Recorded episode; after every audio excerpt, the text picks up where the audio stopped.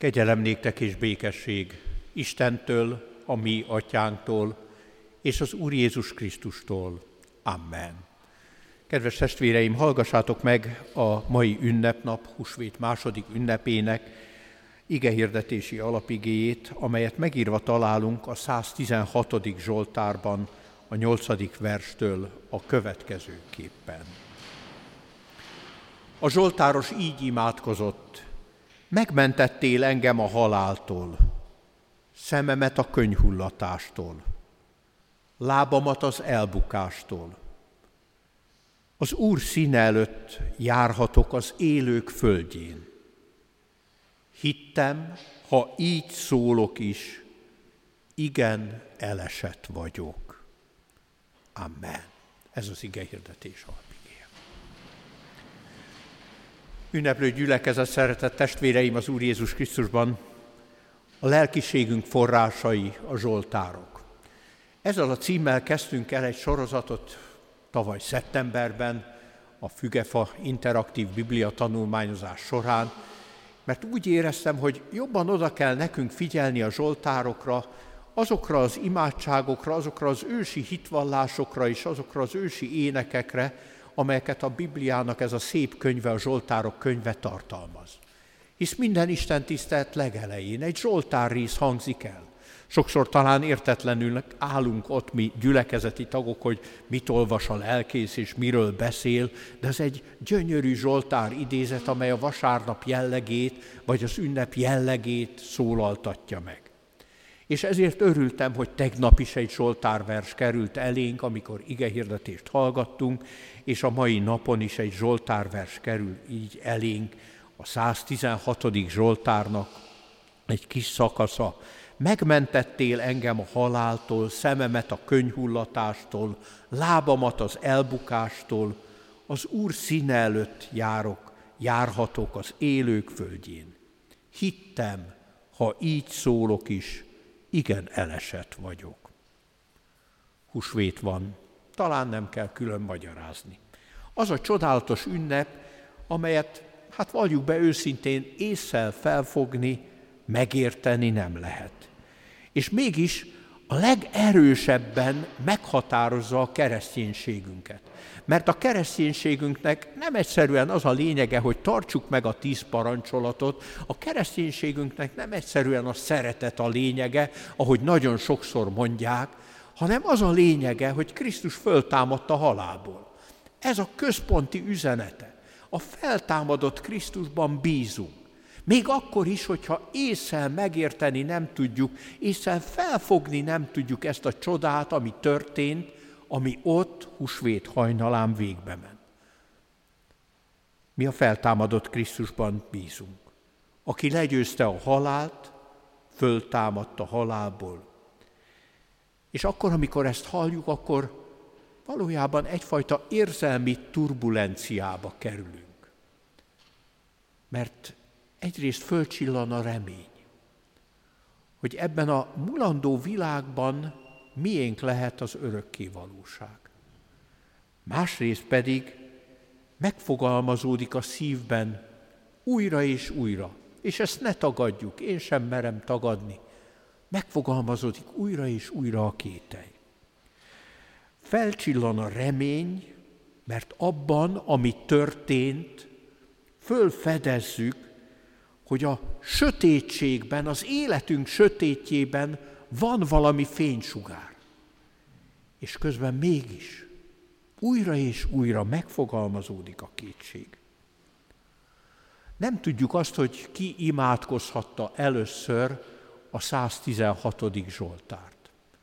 Nincs ennek a Zsoltárnak úgynevezett felirata, ami tartalmazná azt, hogy Dávid, vagy Salamon, vagy éppen a templomi énekesek valamelyike imádkozta volna ezt a Zsoltárt, nem tudjuk azt, de azt tudjuk, hogy ő milyen életutat járhatott be. Azt tudjuk, hogy az egész Zsoltár egy nagy hálaadás, mert a Zsoltáros az, aki imádkozta ezeket a szavakat, átélte azt, ilyen mondatokat olvashatunk a Zsoltárba, hogy körbefontak engem a halál kötelei. A sírtól való rettegés szorongatta a szívét. Körbefogtak a halál kötelei. A sírtől való rettegés szorongatta a szívét. Micsoda félelem ez. De hát nagyon sok esetben élhetünk mi is át ilyen érzéseket, ilyen félelmeket, mint a Zsoltáros. Nevezhetjük ezeket az érzéseket, élményeket, akár halál közeli élménynek is, amely talán már mindannyiunknak volt.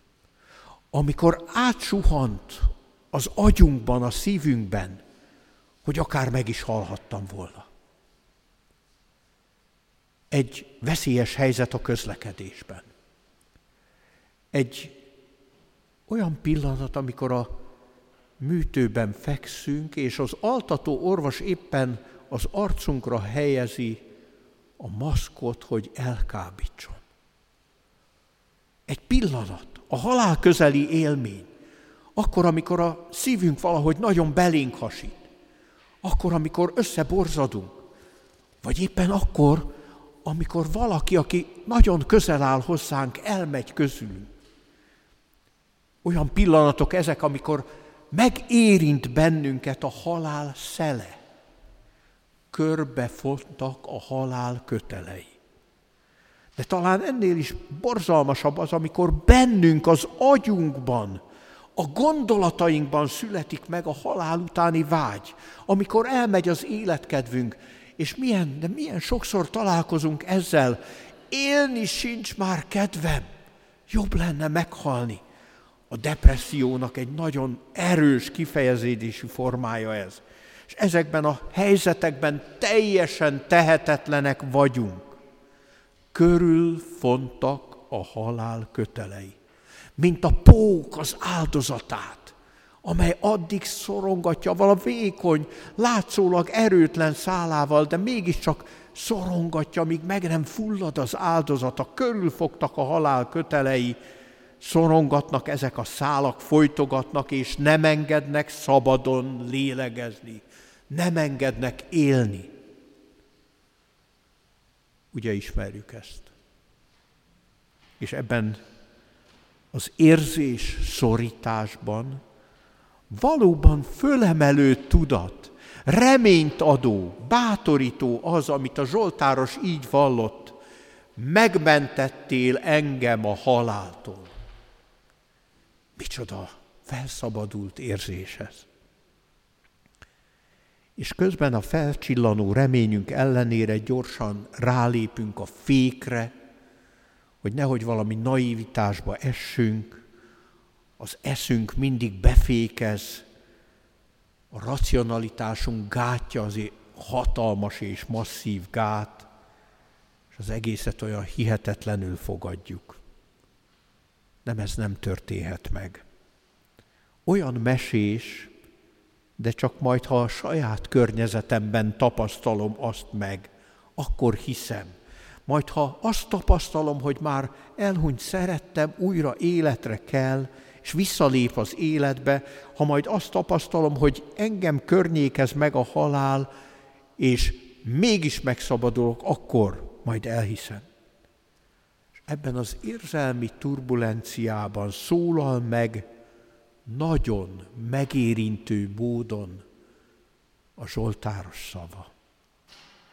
És nem csak arról az Istenről vall, aki megmenti őt a haláltól, lábát az elbotlástól, és aki a szeméről letöröl könnyet, hanem arról is vall, hogy milyen az ő hite. Nagyon érdekes ez. Úgy érezzük, hogy a vallomásának az utolsó mondata, amit felolvastam, mint hogyha kilógna a sorból. Bár tudom, hogy jó lenne most az Isten hatalmáról szólni, aki megment a halálból, aki letörli a szemünkről a könnyet, aki megmenti a lábunkat az elbotlástól, de mégis ez a mondat nagyon erősen megragadott engem, amikor készültem az ünnepi igehirdetésre. Hittem, ha így szólok is, igen elesett vagyok. Úgy fogalmaztam meg magamban, hogy itt rajzolódott ki a husvéti hit. Az igazi husvéti hit. Búdás Jánosnak, a református papköltőnek van egy verse, husvéti hit címmel, amelynek az utolsó sora így szól, a husvéti hit győzedelmes marad. És mi azt gondoljuk, hogy a hit, a husvéti hit az olyan, hogy soha nem lesz a miénk. Mert, mert el a győzelemmel mi nem tudunk élni. Mert tele vagyunk kételjes, az életünk nyomorúsága is valahol, valahol nem a győzelemről beszélnek. Mert akkor, amikor beteg leszek, akkor, amikor elvesztem az erőmet, amikor nem látom a gyógyulás esélyét, és azt érzem, hogy az erőm elfogy, akkor bizony nem érzem a győzelmességet. Akkor, amikor veszteségeim vannak, károm van, mert hirtelen vagy nagyon hosszas szenvedés miatt elmennek mellőlem a szeretteim, amikor olyan fájdalmam van, hogy nem valósulhat meg az álmom, tervem, amikor kikezdenek a munkahelyen, és nem találom a helyemet ebben a világban, akkor, akkor egyáltalán nem érzem magamat győzelmesnek. És akkor, amikor a világ sorsa olyan irányba halad, amely nem a távoli jövőt, hanem a holnapot veszélyezteti, akkor nem érzem, egyáltalán nem érzem ezt a győzelmességet. De egy igen halk, és éppen ezért a csendességével is erős mondattal segít nekünk a Zsoltáros, segít mindannyiunknak a Zsoltáros. Hittem, ha így szólok is, igen nyomorult vagyok. Más fordításban ezt így olvashatjuk. Telve voltam bizalommal akkor is, amikor így szóltam, mély megaláztatásban lett részem. Miért jelent bizalmat ez a mondat? Azért, mert nem azt mondja a Zsoltáros, hogy gyerekek, én olyan happy vagyok, hogy mindig fülgérő vigyorral tudok járni az életemben. Nem azt mondja, hogy én mindig feldobott vagyok, és ugrálni és táncolni tudnék örömömben mindig, minden élethelyzetben. És nekem soha nincs könny a szememben, én nem érzek semmi fájdalmat. Nem, nem ezt mondja a Zsoltáros, hanem azt, hogy ha mélységben vagyok is, ha nagyon letört vagyok is, ha nagyon nyomorult vagyok is, akkor is van kapaszkodó. Bele tudok kapaszkodni a feltámadottba.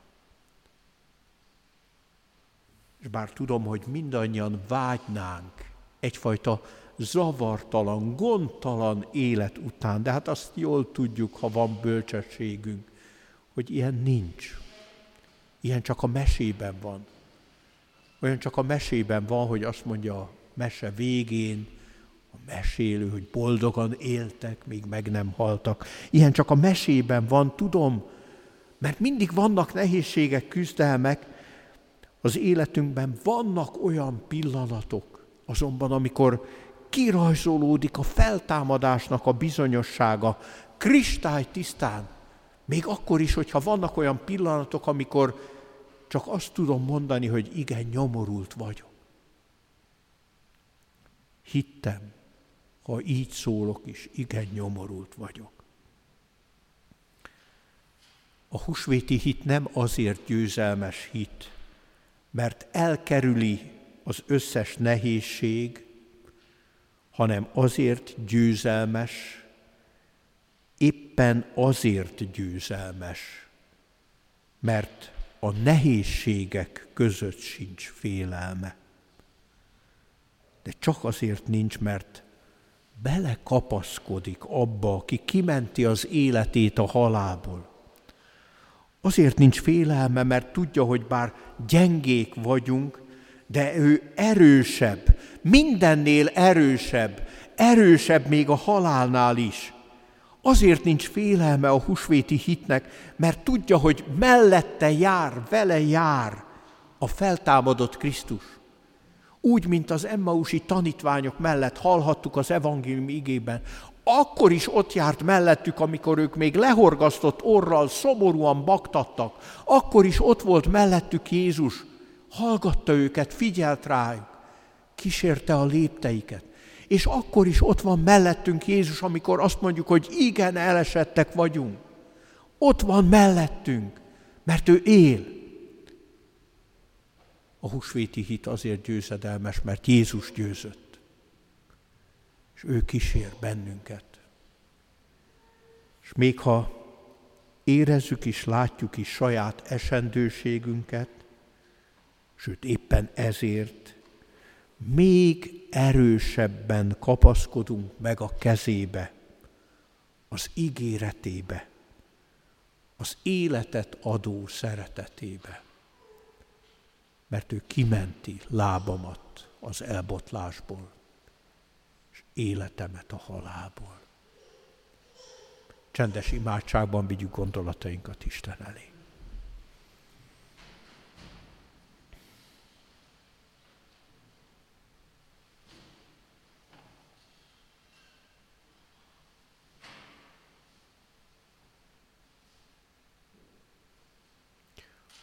Urunk, hallgass meg minket!